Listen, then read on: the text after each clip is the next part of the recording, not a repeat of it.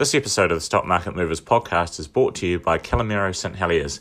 Calimero is one of Auckland's best rated pizza shops, and you can now order online at www.calimero.co.nz. That is C A L I M E R O.co.nz. Or just pop in and see us. It is Saturday, the 15th of February 2020. My name is Jeremy Medlin, and welcome to episode 72 of the Stock Market Movers podcast. Just a quick reminder that nothing that I say today should be considered financial advice, and if you're looking for financial advice, I recommend that you speak to an authorized financial advisor. So we have a different type of podcast today, different for a couple of reasons.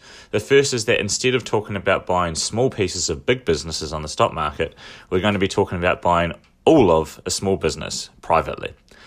So basically, during the week, I was approached by Gemma Ross. She's the founder of spinach.co.nz. That's spinach as in the plant.co.nz. Spinach provides business loans for people that are looking to buy small businesses. And Gemma asked me if I would wanted to talk to what to look for when buying and selling businesses. We actually sat down and filmed this um, for Gemma's website, and we'll, we'll post the videos later. But after filming, I reckon we had some pretty good content for the Stock Market Movers podcast. The first reason is that, in my opinion, there is little difference between buying a company on the stock market and buying a small a small business. That you know, you, on, on both occasions, you're you're buying a share of a business. The only major difference is obviously the owner involvement. Um, you know, when you buy shares of of tourism holdings, for example, um, you're not physically getting involved in the company. Um, second reason is that I know a lot of you have an interest in in you know you have a business interest in the stock market, so it's a fair assumption that you, you may already own your small business, but you probably thought about it at some point as well. Gemma is also the first female voice that we've heard on the podcast, I believe, which is a shame, but it's also awesome at the same time. Um, Jolie Hodson from Spark has tentative, tentatively agreed to come on at some point, but I'm, I'm yet to hear back from her. Uh, if you could think of any other female guests you'd like to hear, then then let me know. I'll, I'll do my best to get them on. Just a couple of comments about the audio. The audio is meant to be recorded for video, um, so I've, I've pulled the audio from the video. So there might be a couple of things that appear out of context in the audio that make sense in the video, but you'll get the gist of it. Um, you can also watch it back later when I post it, so I'll, I'll get the video out there later if there's something you really want to see again, or if you just want to see our faces. Um, it is also recorded in two parts first the sellers and then the buyers, so I do get introduced twice, but you'll get over that. Um, and apart from me being excited about being interviewed and constantly talking over Gemma, I, I, hope that there is some good content for you to enjoy. And head along to spinach.co.nz after listening. They have some great content and information there about buying businesses um, and the process of getting finance. So I do hope you enjoy this podcast. I'm joined by Jeremy Medlin from Clyth McLeod Business Sales today. Um, the topic that we're going to cover is things that you need to consider when you are in business and what you can do to prepare to sell uh, years before the fact um, so that you can get the best purchase price and the quickest sale. So, Jeremy, um, in your experience, what sorts of things could business owners be doing now to think about that, that big day? So, the most important thing that I think is the key thing to remember is what you can verify is what you can sell. The biggest mistake that we see business owners making is they they can't produce information quickly and easily. Mm. Um, so often it's you know it's, it's often basic things like GST receipts, financial accounts, running everything through the book so that it's a fair representation of what the business is. Mm. Basically, every buyer that you meet is going to be nervous about buying your business, and they're looking for reasons not to buy. Mm. So it's important to be able to reproduce the information that I guess you would want if the situation is reversed. Mm. So oftentimes people just think providing the financial accounts is enough, but then they have all this other data that could be really useful to the buyer, such as sales information, different segments, what's selling, margins across different products. There's a whole raft of information that, that could be helpful to a, a, a buyer, and it's important for lots of different reasons. It's not just it, it's not just getting the buyer comfortable, but maybe that buyer would need finance. So then you're not just and this is where you come in, I guess, mm. but it's not just convincing the, the buyer to purchase a business it's convincing. You've also got to convince the lender. Mm. So, and the lender is not going to go see the business, right? No. No. So it's about painting as good a picture as you possibly can for the lender as well. Mm. Um, so it, it, comes back to you can sell what you can verify. That, that's I'd say that's the most important thing, and it's where a, a, a lot of people fail. Like I'll give you an example from from a personal experience. Is you can I remember a business where the owner produced the accounts and everything up front. That was great, and it wasn't until the due diligence period later on when the buyer requested individual sales information, and all this 10 years of, of data came out. And I, I, I said to him, why wasn't this made available at the start? It would have made my job just so much easier. You Yeah. know? And a lot of times the information exists, but people don't think to, to produce it. Mm. So I see that that will be the, the, the single most important thing is, is providing a, a, a fair picture of the business that gives buyers a, a, a degree of comfort. That will be Yeah. the most important thing. And, and they're going to then take that information off to their accountant, and the accountant's going to comb through as well and justify Exactly. So price. you know, like I mentioned, the finances there you need to convince, but it's also accountants and lawyers. Mm. It's not just the individual buyer that you that you need to convince, and often the accountants they're not going to see the business. Mm. So even if the purchaser has a good understanding of the business because they've been there, Mm. the accountant needs that understanding as well. So And they're the- notoriously conservative, so Exactly, because- looking, again looking to, for reasons why it's not worth that purchase price. Exactly. And accountants and lawyers, they don't care if you buy the business. They, Mm. they still get paid the fee they, and, and they move on. They're not going to they're not going to want to take on any additional risk by telling you it's worth buying if they can see some risk. Mm. So you, it, it's really important as a seller to provide as much information as, as you can. Mm. And going back for as long as you can as well. Because Yeah. it sort of leads into something else we're going to talk to about about durability Yeah. and the, I guess the the longer, and it's, it's a generalisation, but generally the longer a business has been running, the more likely it's, it is to be able to continue running in the future. Yeah. And of course, there's times where that's not true. You know, you think like video stores, for example, where they just disappeared overnight, even, even if they've been operating for years. But in general, the longer a business has been running, so information that goes back Mm. For a long period of time is always important as well. Mm. So aside from the um, the financial information, um, that obviously keeping it accurate and consistent from day one, or from today at least. and as Um, granular as possible as well. So Yeah. you know, if you can provide annual data, but monthly data, weekly data, as much as much as possible, you, you can't have too much information. Yeah, yeah, absolutely. So, um, what other sorts of things? Um, we touched on some really cool ones about equipment and, and, and various things. So, Yeah, so there's there's there's different parts to a, a, a business sale. So obviously you mentioned the equipment, which would be like the tangible assets, mhm. and then you've got the stock, um, and then you've got the difference the, dif- the difference in the selling price between the tangible and um, the difference between the selling price and the tangible assets is known as goodwill or in, intangible assets. Mhm. So what you want to do is you want to have a business where there's systems and staff in place where that goodwill can easily be transferred to a new Mm. owner, if that makes sense. So uh, there's, there's plenty of examples where that where that goodwill can't be transferred over, and, and an example of that is we're essentially running our own business here as business brokers, Mm. but I can't go sell that to you myself as a business broker because it's, it's impossible for that goodwill to, to transfer over. So if you're selling a, a business, you want to ensure that ability to transfer over the goodwill. And there's things that you can do to to increase the chances of doing that. And getting good systems and, and, and everything in place is, is a big part of that. Mm. Um, I think in I'll, I'll give you an and the, the better systems that you have and the easier the goodwill is to transfer over, the, the broader your buyer pool is. Yeah. So, for example, I, I've there's certain businesses that I know are very very good, and but I wouldn't feel comfortable with myself buying them. Mm. So if you think like an engineering company, it, it might be making might be making all the money in the world, eh, but if you had to be a you know a, a s- a s- a qualified engineer to take over, then I wouldn't stand a chance in, in running it. Mm. But say if that same engineering company, if the person taking over could just run the company as a manager and have the qualified engineers under them, Mm. then it suddenly increases your pool of buyers. Mm. So having those systems in place can dramatically in, in, increase the ability to transfer over the goodwill Mm. and the durability of the business. Mm.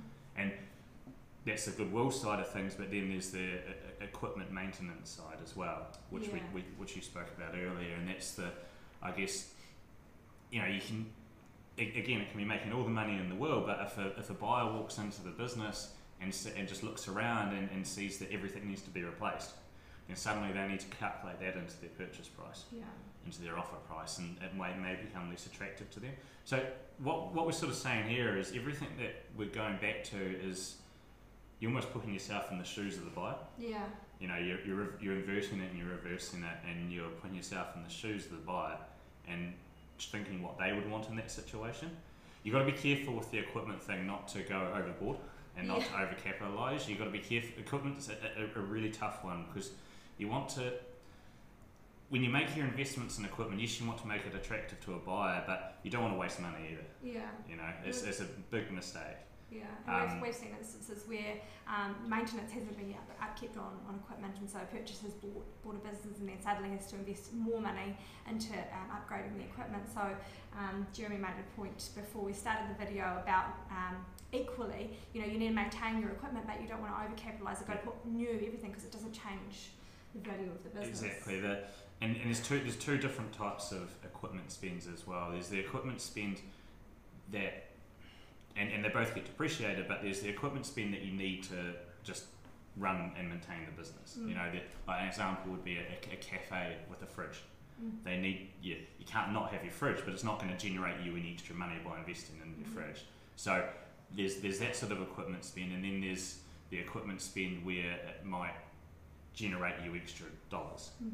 Um, so the return on investment for that equipment spend has got to be a consideration as well. Mm. And an example for that, just for keeping it with a cafe, might be investing in a big flag outside that customers are going to see. Mm. You know, that, that's probably going to generate your return on your investment. So with the sale of the business, that the owner should put themselves in, in the buyer's shoes there as well. And if they can keep the equipment up to date, so the new owner is going to come in and not have to spend any extra money, then Mm. that's going to be attractive. And then also if they can, and they just be careful not to overcapitalise and make sure that you're spending money on stuff that's going to produce you more money in the future. Mm. Yeah. Yeah.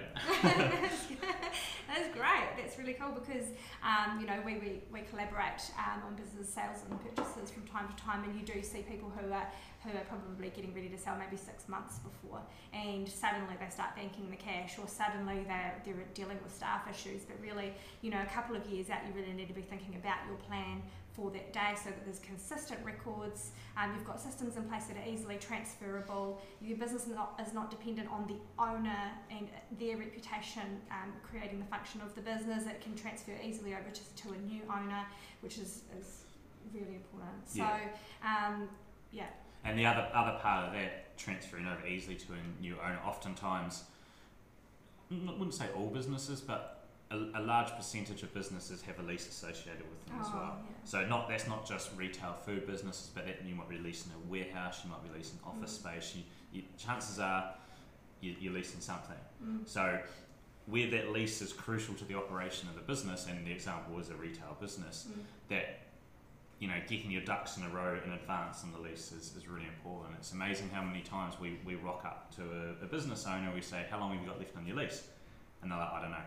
It's like, "Can you send us a copy?" I don't have it. Yeah. You know, It it's- actually affects the finance side of it as well because really, yeah, Yeah, a lender's going to um, create a loan term shorter than the length of your lease. So if there's two years left, and that, then you need to get the, the full loan repaid before that date, and then that affects your servicing and how much you can borrow. So um, again, there's a Yeah, yeah. yeah, and it, it, it saves time in the sales process as well Mm. because most of the time, where the lease is important, there'll be an expiry date. Say it's 2022. Mm. Most of the time, the, the purchaser is going to want an extension to the lease, Mm. and most of the time, the, we don't know if the landlord's going to give that. Yeah. So if you have that sorted out in advance, again, you're putting yourself in the shoes of the purchaser, and you know you've got your lease sorted out in advance, then you know it, it just makes the sales process so much easier. Mm. You know, and and that's that's the key thing is, is, is putting yourself in the shoes of the purchaser for sure. Yeah, and in some in some industries, you know, there, there are a number of businesses that you that the buyers can choose from, and so the easier that you make it for them to buy your business, um, the It's like the it's like the CV for job recruiters. mm. You know, if Yeah. if if you've ever done recruitment or anything like that, you have right. Yeah. Yeah. so, uh, um, where the you know you're, you're sitting as a recruiter and you're thumbing through CVs, even if the person's great, most of them are terrible, right? Most of the CVs are terrible. They are. So you're thumbing through and they're all bad, bad, bad, and then the one that's well formatted and good just stands out, and that's the one you read. Yeah. And it's and, and that essentially is a competitive landscape, right? Yeah. And it's the same with business sales. If you think that most people aren't doing this stuff, then it's Mm. quite easy to make yourself stand out Yeah. you know. Um, just on the intangible assets as well, in terms of the lots of businesses that I see, they might be running perfectly and everything like that, but they haven't done basic simple things in terms of the intangible assets. You know, they haven't got themselves a good profile on Google. They haven't, Mm. you know, just really simple things that you can do these days quite easily. Yeah. That that sort of stuff's not up to speed. Um, and again, that's easy stuff, and it just helps build the build the picture for the business. But it may, may you know, it depends on the type of business, I suppose. Yeah. Yeah, well, there's loads of food for thought for you. but um, I'm going to leave some contact information for Jeremy so that if you want to extend the conversation and figure out um, what you need to do to get started now, if that's the goal for your for your business plan, um, then you can you can go straight to him and pick his brains a bit more. Fantastic. Thank you, Jeremy. no worries. Cheers, Jimmy. So I've got Jeremy Medlin from Clough McLeod Business Sales with me again, and this time we're talking to people who are considering buying a business. It's a it's a huge investment, and it, it comes with risk. And so Jeremy's got some pointers on things that you need to do in the early stages, things you need to start thinking about when you're looking at a business, and what to consider. So, um, So I guess it's you've got to know why you want to buy a business, and everyone, I guess, who's ever worked in a job has thought about it at some point. Um, and I think most of the time, at least from my own experience when I was younger, working in the jobs I first got out of school and university and everything like that, you're always sit in there thinking, oh, I can do this better than my boss. you know? And that's not, I don't think that, sh- and that's, that's a lot of people's motivations behind buying a business. Yeah. And I don't think that is enough of a reason. Yeah. You know, and just because you don't like the way your boss is doing things isn't necessarily a reason to run out and buy a business. Um, because once you see things from the boss's side, as the boss, it's a, it's a completely different game, and you a can un- and a lot of things make more sense. yeah, yeah. of like an parent. But you, you know, there's there's the typical reasons. You know, you, you might not like your job. You've had enough of your job. You've you you might be searching for that financial independence. That's obviously a big one. Mm. Um, people Creative want the outlet, yeah. I mean, you were speaking before. You off to where are you off to? The zoo this afternoon, for the zoo this example. You know. Sometimes when you're on the phone with me, you'll hear elephants in the background. yeah. and you know that might be harder to do if you're in a nine to five job, for example. Yeah. Whereas you know, but it's saying that you might be working in the evening later on. Yeah, there, you know, does so come at a cost. yeah. there there is that. Um, I guess there's the unlimited potential as well of owning a business. You know, Mm. starting a limited company. You know, there's there's no limit to, to it might be limited, but there's no limit to, to how you know, earning potential. You know, yeah. Apple Computer started Mhm. in a in a garage as a limited company.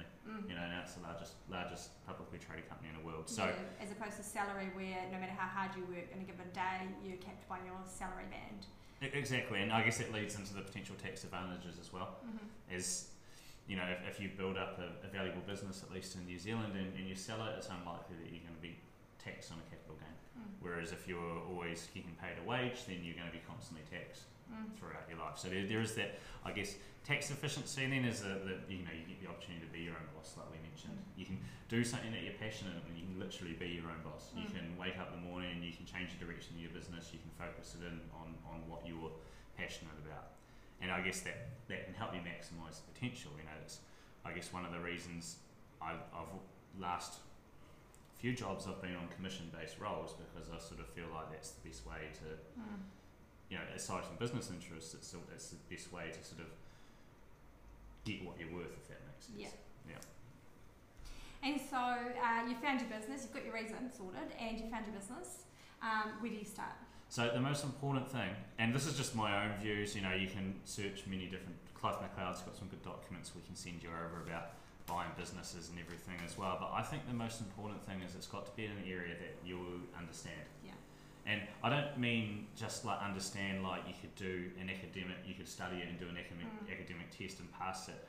I mean like deeply understand what the cash flows are going to be for you, not for the current business owner into the future. Like, and I'll, I'll, I'll give you an, an example. Um, and this goes for any size of business. Like, there's no way in the world, no matter how profitable it was, no matter what price I was buying it at, that I would buy an Indian restaurant, for example. Mm. Just because I'd have, you know, the only Indian food I'd buy is like a chicken. I wouldn't know how to cook it. I wouldn't know where to start. You know, I, I just wouldn't know what to do. Or there's no way I would buy like a dentistry business Yeah. just because I'd have no idea. You know, you, Never worked in dentistry. Done it in your exactly, exactly. So it's got to be a business that you understand inside out. Mm. That's that's the most important thing. And the craziest mistake I see people make is they, they go into something that's completely outside of their Mm. sphere of um, knowledge. Yeah, and that's what actually ties in well with the loan side of it because that's one of the there's like s- three key pillars um, when a lender's looking at you, and that's one of them is actually have you're buying a cafe. Have you ever worked a day in your life in hospitality? Do you know, um, Yeah. you know, about the ordering and the, s- the staff management and how you know coffee and actually running the day to day to be able to manage it well. Um, Yeah. Because you can take a, a fantastic manager and put it into a failing business and they'll turn it around, and at the same time you can take a really fantastic business, put a, a poor manager in, and they can they can turn that business around as well. So. It, it doesn't mean that you can't do well. Like there are amazing success stories of people going into Mm. fields that they've never done before, but I can guarantee you that those people felt confident that they could do it. Yeah, You and know, probably worked and- extremely hard to get that to work. Exactly, and it's, it's, di- it's difficult to measure that. It's not Mm. like a, you know, it's not like it's a formula you can just figure out. Mm. But it, it, it's a really important thing, and that leads into other things about risk and everything like that Mm. as well. Like you mentioned before about like doing your due diligence and understanding the competition and everything like Mm. that. If it's in an area that you truly understand in detail, then a lot of that due diligence is already done. Yeah. You know, you you know what new products are coming if it's a technological space, for example, because you're in the field. You know if it's a food Mm. business, you know the other com- competitors in the area and everything like that. You already know, Yeah, um, and and that's the most important thing. You know, there's lots of stuff you won't understand when you when you first buy a business, and a lot of it's you you'll just have to learn on the job. mm. Um, like if you've never done payroll before, for example, Yeah. you know, or if you've never dealt with a lease before, you know, and I guess that's where it comes into having, you know, lawyers and accountants to Yeah. help you with that sort of thing. There's a lot you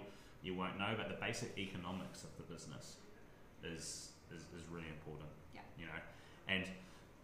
That, that, that, that's the most important thing in my view. I could almost we could almost stop the tape. Well, I know we've run down other stuff, but we could almost stop the stop the tape there Yeah. in, in terms of the most important thing. Um, I think you need to have a basic understanding of accounting. yeah, You know, there, there are you know great operators out there that have just passed it on to their accountants, and, and they let everything just just run through the accounts, and they just focus on the operations. But I'd say that is more rare than what people think it is. mm. Um, I'd say not having a basic understanding of accounting. I think you know Xero's a a great product and everything like that, Mm. but I think sometimes people with Xero, and this is a generalization, but they they may um, not have as good understanding of the accounts as if they were going through the numbers themselves. yeah, You know, when you if you just outsource it to a software, yeah, then you don't understand it as in much detail as if you were going through and creating your own spreadsheet and figuring it out. yeah, You know, like for example, and- I do that in my business as well. I do it, do it all in a spreadsheet myself. We don't use Xero. Um, not that Xero is not a great product; it's just a preference. So the basic understanding of accounting is important. Like if you can look back on the month, for example, and you, you know that your gross profit is lower or higher for some particular reason, then you're going to have a more of an understanding of your business, and mm. that goes for buying it as well. You know, it's easy. It's, it's a lot easier to figure out. So many people just pass it on to their accountants, and you should do that. You should get advice, Yeah. but it, it, it, it But does, in the, in the early really stages, help. before you engage specialists, you need to have an understanding of what you're looking at and what you're buying. um, Exactly, and that comes back to the stage. first point. Yeah, Yeah. before you get to the stage that you actually have decided to buy it, um, because if you're sending, um, you know, if you're weighing up a couple of businesses and you're engaging specialists every time, it's going to get expensive. You really need to have an understanding of what you're looking at before you before you engage. them. Exactly, and the key thing is not overpaying. Hmm. You know, um, like a, a business, no matter how wonderful it is, no matter how much you understand it, no matter no matter how profitable it is and everything like that, it's not worth an infinite price. Yeah. um, and that, that that's a, a really important thing as well. I think the key thing there is it's not. I think it's paying a price where the business itself or the asset itself can generate your return.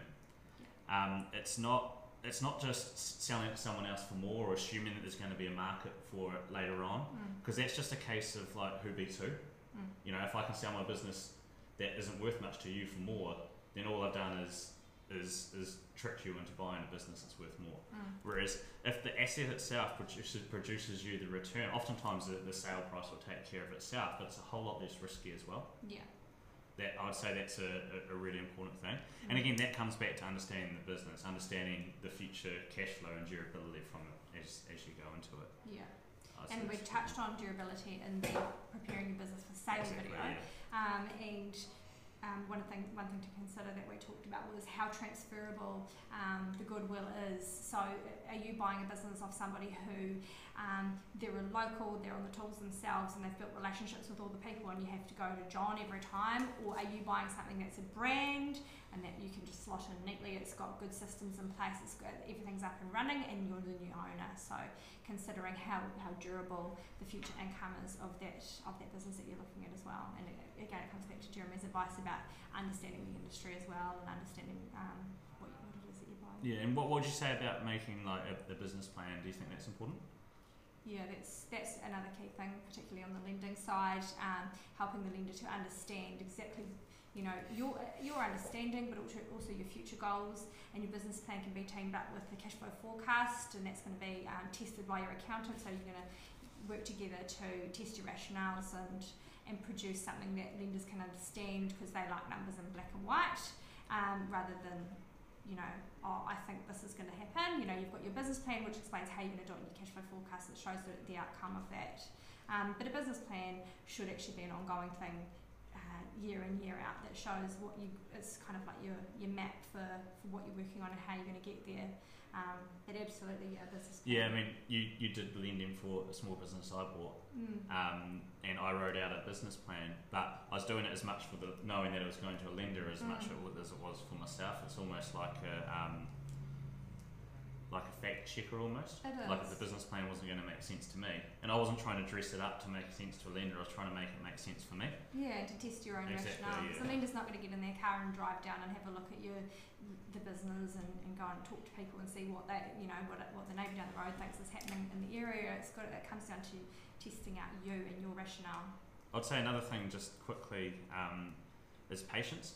Mm. You know, you, there's, a, there's a classic thing in you know real estate sales and housing Mm. sales that you should look at a, what a hundred houses or something Yeah, like that, yeah. and, or whatever it is. And there there is a degree of fact in that in, in business sales as well. Quite often, I'll you know you got you got to stay patient with things. Like you might look at a few businesses and just not find one that's right, and then lose patience and just buy one. Yeah, don't get emotional. Exactly. Yeah, I, I need I need to get this done. I, Yeah. I've got the money sitting there, and I'm I, I'm going to be a business owner. It's, it has to stack up. All of the advice that Jeremy's given you. Do you understand it? Do the numbers stack up? Are you paying the right price for it? Do, are you passionate about the product or service? Um, all of those things come together, and once once all of those things are in a line, it will happen for you quite easily. Um, and if you have to force it, or if you've overlooked one of those really important things, it's going to be really hard, and it actually will come back to you later. Oftentimes, though, this will. It's maybe not the advice I'd, I'd give on should give on camera. Um. Like, if you truly understand what you're looking at, oftentimes you'll just know. Yeah, You know, you'll you'll know very early on that it's a business that you're capable of doing, and then from that point on, it's just fact checking. yeah, You know, yeah. it, and mitigating like things that aren't quite right for you now, but that you know you can overcome. Um, exactly. Yeah. Um, if, if you know, it's almost as if you're going and knowing what you don't like, you can quickly eliminate the. You know, if you if you pitch me a business right now, I reckon I'd know within 30 seconds if I wanted to find out more or not. Yeah. You know, and, and you should have that degree of knowledge going into it as well. Yeah, Um, but in saying that, it's not as intimidating as what it's made out to be. A lot of people, you know, they, they come to me and they and they're scared of making an offer. Mm. You know, they've never done it before, and I get it, but it's not actually as intimidating as is, is what you think it is in terms of getting it on paper, getting the protection, protections in the contract and stuff, so your lawyer and accountant can check it. It's a, we've, we've made it sound like incredibly hard right now, but it's actually most of the time it's a, it's a simple process. yeah, yeah. And then eventually, once you're at that point, that's when you chuck in your specialists, your lawyers, your accountants, and get that you know financial advisor, get your get your team around you, checking out what you've been reviewing, and make sure that you know that you haven't missed anything important. Yeah. cool. That was easy. Pretty painless. Thank you, Jeremy. Um, again, I'm going to leave some contact information for him so that if you want to get started, um, you can just reach out to him directly and pick his brains. Cheers, Gemma. Thanks very much. Thank you, Jeremy. Right, many thanks again for listening to the podcast. Uh, I hope you enjoyed the content. I know it's a bit different to you know what we normally do. Um, thanks to Gemma for approaching me during the week. Um, if you've forgotten her how to get in touch with her, go to spinach.co.nz. They really do have a, a a, a, great website. That's spinach as in the, the food you eat.co.nz. Um, as a reminder that nothing that we said today should be considered financial advice. Um, find out more about the podcast at www.stockmarketmovers.co.nz or find us and search on Facebook. Um, I'll be posting the video of the interview on Facebook later on as well.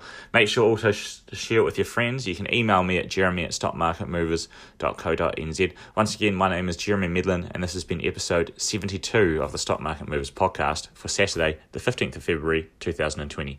We'll see you all again next week.